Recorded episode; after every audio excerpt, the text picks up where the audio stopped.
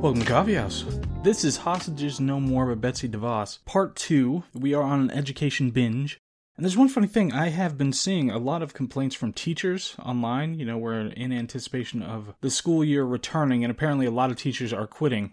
And there are a lot of shortfalls, you know, just like police, there are a lot of shortfalls for teachers. And the thing is, teachers vote overwhelmingly Democrat. The teachers' unions give about 95% or better, their contributions go to Democrats they have this uh, little kind of money laundering scheme wherein the union donates a ton of money to Democrats. They endorse Democrats, get their members to vote for them. The Democrats win and then give money back to the unions that then gets donated back to them. It's it's a very suspect process. But as always, this being part two, you should know this how this works by now. But we will go through the contents. We're going to talk about the, an analysis of the quality of the book a little bit. Obviously, it's better to do that at the end, but then uh, some big picture stuff that comes from this particular episode related to this book.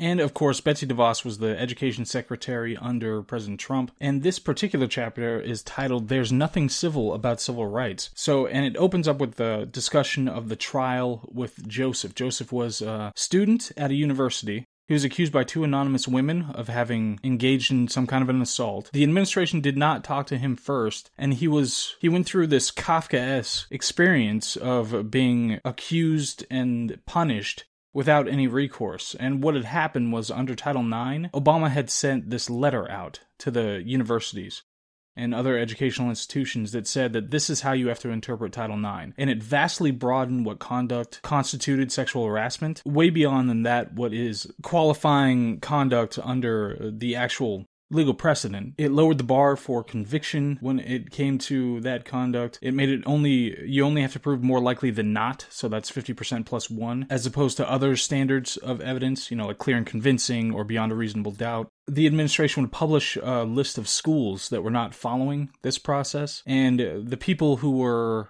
accused got very little or no notice of the accusations.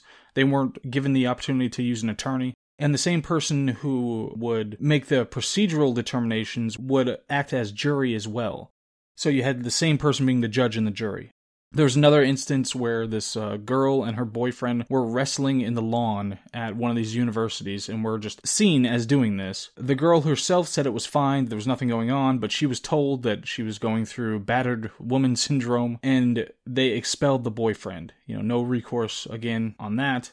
There's another one. This is utterly ridiculous, and I looked up the news story to verify this. But this was um, there was a student, a male student, who was taking a test, and on the test it had this prompt that said, uh, "Do you remember the name of like the administrative person you know your instructor for this particular part and if you don't make up something so he put a generic name sarah jackson was the name that he put on the paper and he received the test back and got a zero on it and it was called inappropriate sexual harassment and it turned out that Sarah Jackson was the name of some lingerie and nude model. So the reviewer of the test determined that he had engaged under the auspices of Title IX, the expanded idea of Title IX, had engaged in sexual misconduct.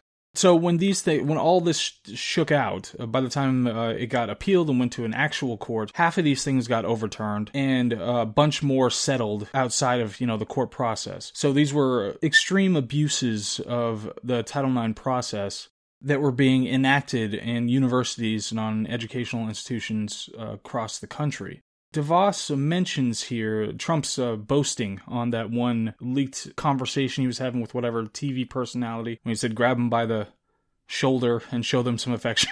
and she characterizes it as Trump has boasted of sexual misconduct. Now, I'm not a Trumpologist. I think the guy is, he's hilarious for one. He had the best policies in my lifetime for sure, but he's also an adulterer. He's not a good role model. He's not a, a very good, uh, we'll say, erudite speaker. I don't think that he has traversed the same academic undertaking that I have. Very different people, we'll say. But this is a, a mischaracterization, and it has been, and this is one of the things that annoys me the most about everybody who talks about Trump obviously the thing that he's saying, the thing that he's boasting logically is that it's acceptable that the the women that he's doing this to consent impliedly because he's so amazing, he's so incredible. He's the billionaire so he can do that to those those people. It's gross, not good, but it's also not boasting of doing this as an assault. Uh, that's the whole point, is that he's so amazing and impressive as the golden haired billionaire that he is, that he can just do that and women will accept it and be thankful for it. So you'll see some of the these characterizations that kind of come from the left and anti-Trump Republicans. You'll see these come through in the book a few times as you go through. And it could have something to do with the fact that, you know, she has a obviously a religious background and religious upbringing. That's important to her. So it would make sense to have just a general aversion to these kinds of surface level gross or negative things. But still it's something people have to be honest about these things, especially when you're trying to fight people who are wantonly dishonest about everything. So there was this rule that they were getting into place to try to rescind this letter, this particular letter that was issued by Obama, and it took two and a half years to complete. Remember, that's out of four years that they they're working on this. So two and a half years. They hand wrote a bunch of the edits on it. Um, it went back and forth between a bunch of people. It received 124,000 comments, but eventually it instituted new regulations related to the interpretation of Title IX and it had things like innocent until proven guilty. It's not the same for the judge and the jury. You could either use clear and convincing evidence or preponderance of the evidence as your legal standard, but, and this is the brilliant part, it had to be the same for faculty. So, whatever standard you use for determining whether a student committed misconduct had to be the same for faculty, and a lot of the faculty had union agreements that explicitly said that this is the standard that you have to use because it's trying to protect the faculty's position and it used the it instituted the court standard of harassment. So the actual jurisprudential standard of sexual harassment was instituted instead of this ridiculously broad one. Like putting a name that happens to be the name of somebody who's a lingerie model uh, constitutes sexual harassment.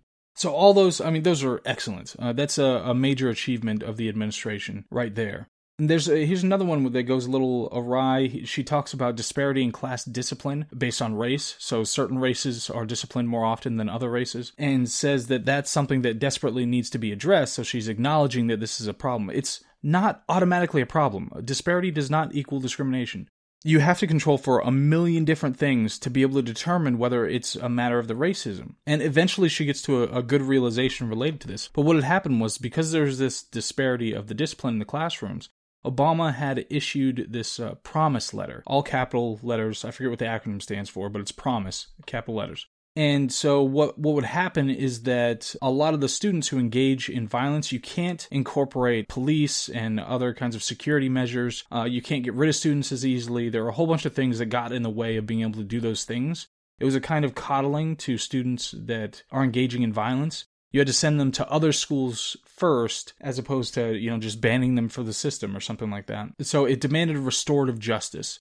And this is a term that has a, a lot of inputs into it but part of it is just that it's a more coddling approach to violent students then you had schools that had to count by race how many people were being disciplined and fix that by some means. And even if, if they had a rule, but it had a disparate impact down the line, it wasn't written to be discriminatory, but it had a disparate impact. Ultimately, then the, the schools had to get rid of that rule or change it in some way or overly punish one particular uh, race to make up for the numbers it encouraged schools to just manipulate statistics to try to uh, fit this thing because they don't have control over who's acting out in class.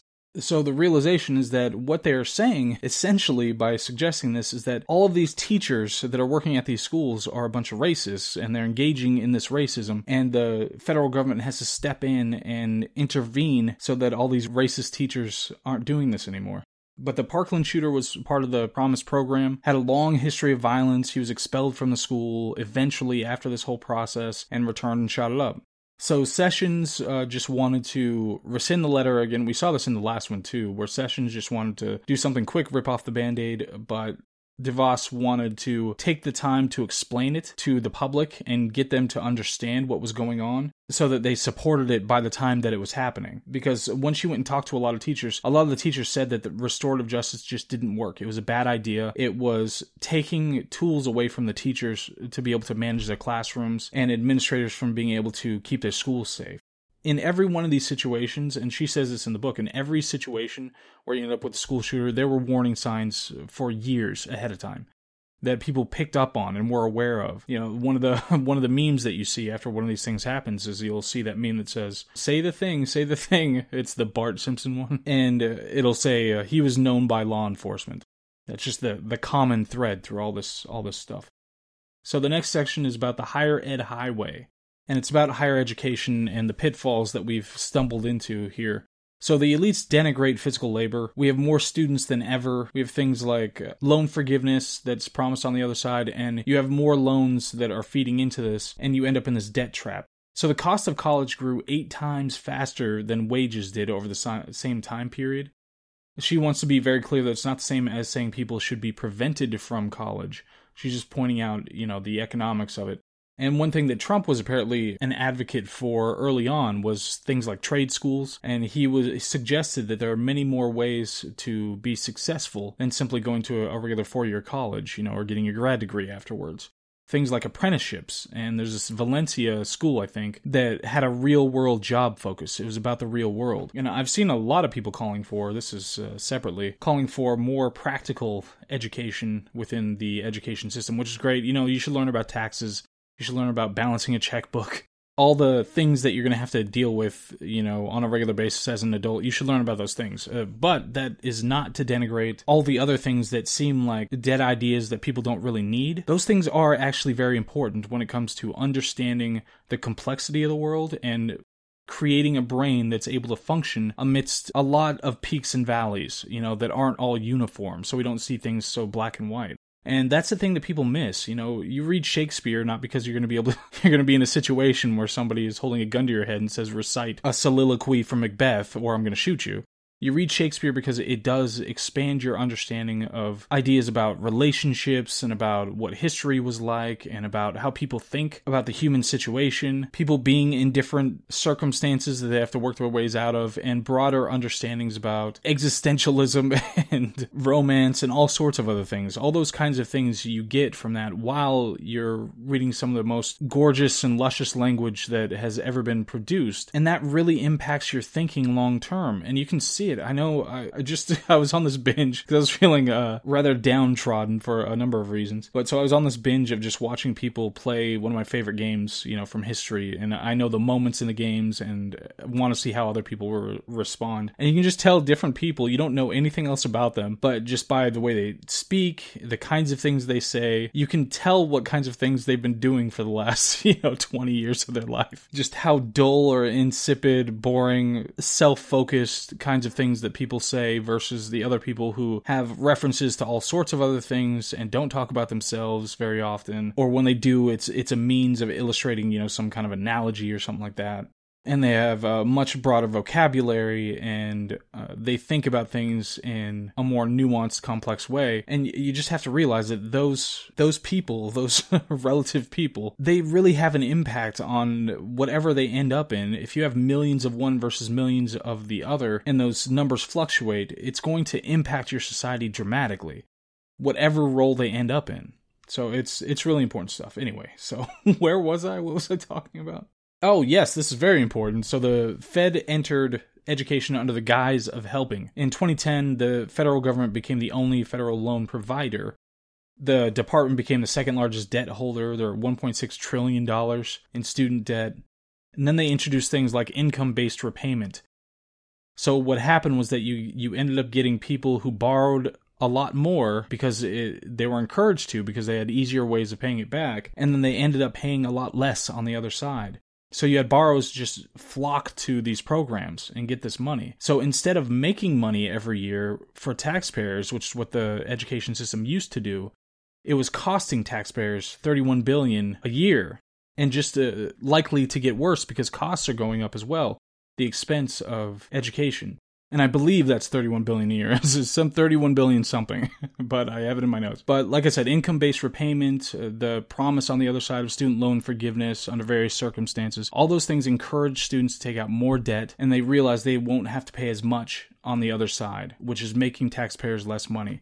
Free college is bad policy very important axiom here that which government funds government takes over. So when the government introduces funds it's not a, not out of largesse. Remember they're getting this money from all of us from taxes. But whatever they fund they take over. They get to start adding conditions or they get to start manipulating that system the loans are actually issued by American taxpayers and it ends up being a transfer to the rich. So it's taken from everybody, everybody who pays taxes, it's taken from. And then that money is borrowed by people who are disproportionately higher end, higher income earners because uh, they are going to college, they end up graduating from college. They, the more that they take out, the more likely they're, they're doing a graduate degree or a medical degree or law degree or whatever. So they're getting the disproportionate benefit of that thing. And the colleges get to take their cut first. The colleges don't have a dog in the fight afterwards. They get to take their cut and they move on. They don't care if somebody pays on the other end because the government's holding the check there. There's no assessment of what the university has taught or what the value of what they taught is in the actual economy or in the future. And they've got systems, you know, like the credit hour system is designed for adults. It's designed to help the professors, not for students. It goes into whether they get their pension or not. They have to do so many hours to get a pension. That's why it's designed in that way, as opposed to designed in such a way as to ensure the best learning situation. So, like, there was this uh, Western governor and I don't know why I put Western governor, but they used a mastery system instead of the credit hour system so that you had to determine whether a student had mastered this. They could do it, some could do it faster, some could do it slower, but you had to gain mastery, but that demonstrated that they had learned something from, you know, their education. And the education department attacked these governors and tried to issue a $713 million fine for engaging in this because they're trying to protect the adults in the situation and their interest in the education system, I mean the government's interest, rather than the students. And ensuring that there there was, you know, you were learning something that was worth learning and that it was do- done in an efficient manner. There are donations from foreign countries. I know we read another book that talked about the Chinese influence on a number of the academics in Ivy League schools and how much money is flowing through from China. Uh, there's this one professor, Lieber, or an academic or whatever, who didn't disclose that he got all this funding from China. And of course, we've got free speech attacks, even on public campuses. You end up with students with stunted growth, and they're trying to shut down lectures and research. You know, research itself ends up being politically based. If you try to research something or your research comes up with numbers, that don't match the political narrative, then you lose out on research dollars that you would otherwise get.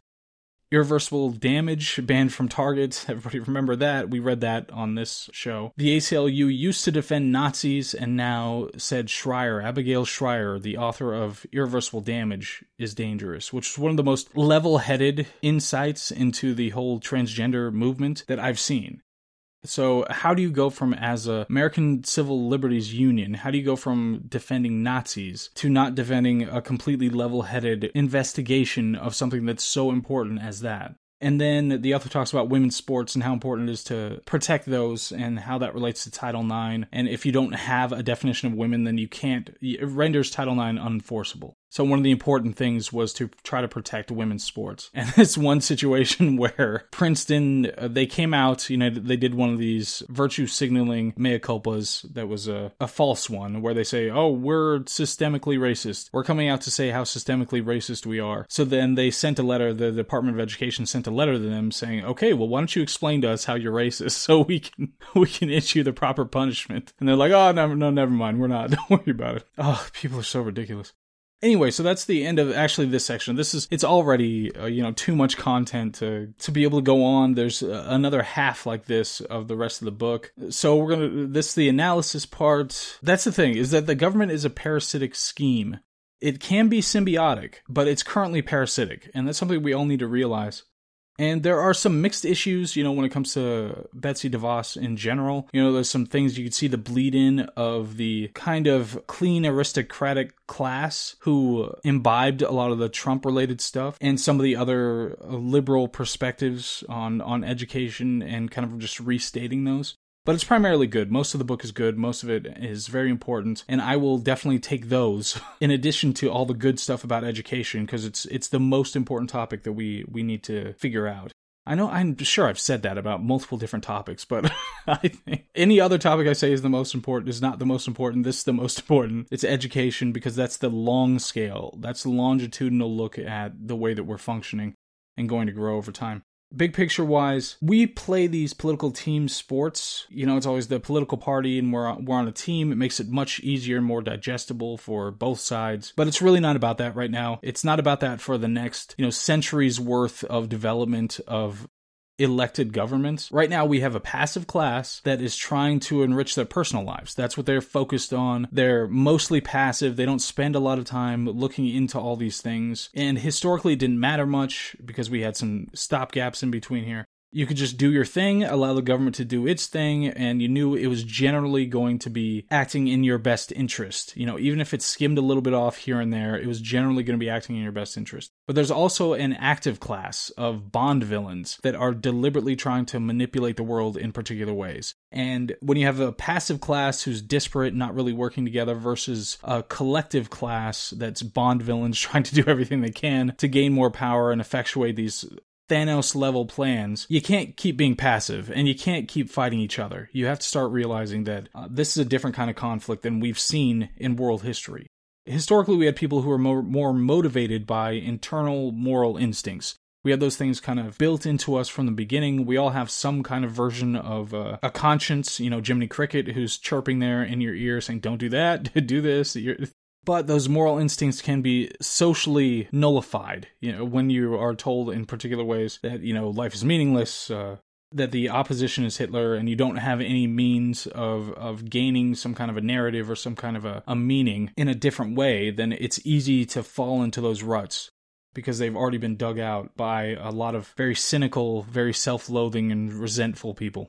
So, anyway, we have to move on to the new phase of representative government where we put governments back in their places to understand that they are necessary evil. They are not the all powerful saviors uh, who are supposed to descend from on high and deliver us from our squalor. Anyway, that's the last coffee house. So we are definitely doing Frankenstein coming up. I'm gonna have some serious things to say about that one. And we've got the other four books in the five, the tranche of five, but I'm not sure which one's coming right after that. I've already started the Churchill biography, the first part at least, but it's a long one. You know, there's a lot to it, so I'm not sure if I'll be able to get through that one. So Frankenstein should be next after this, unless there are some in between things that we'll be doing, but we'll see. Whatever the case, I hope all is well, and I will see you on the next one. All right, bye.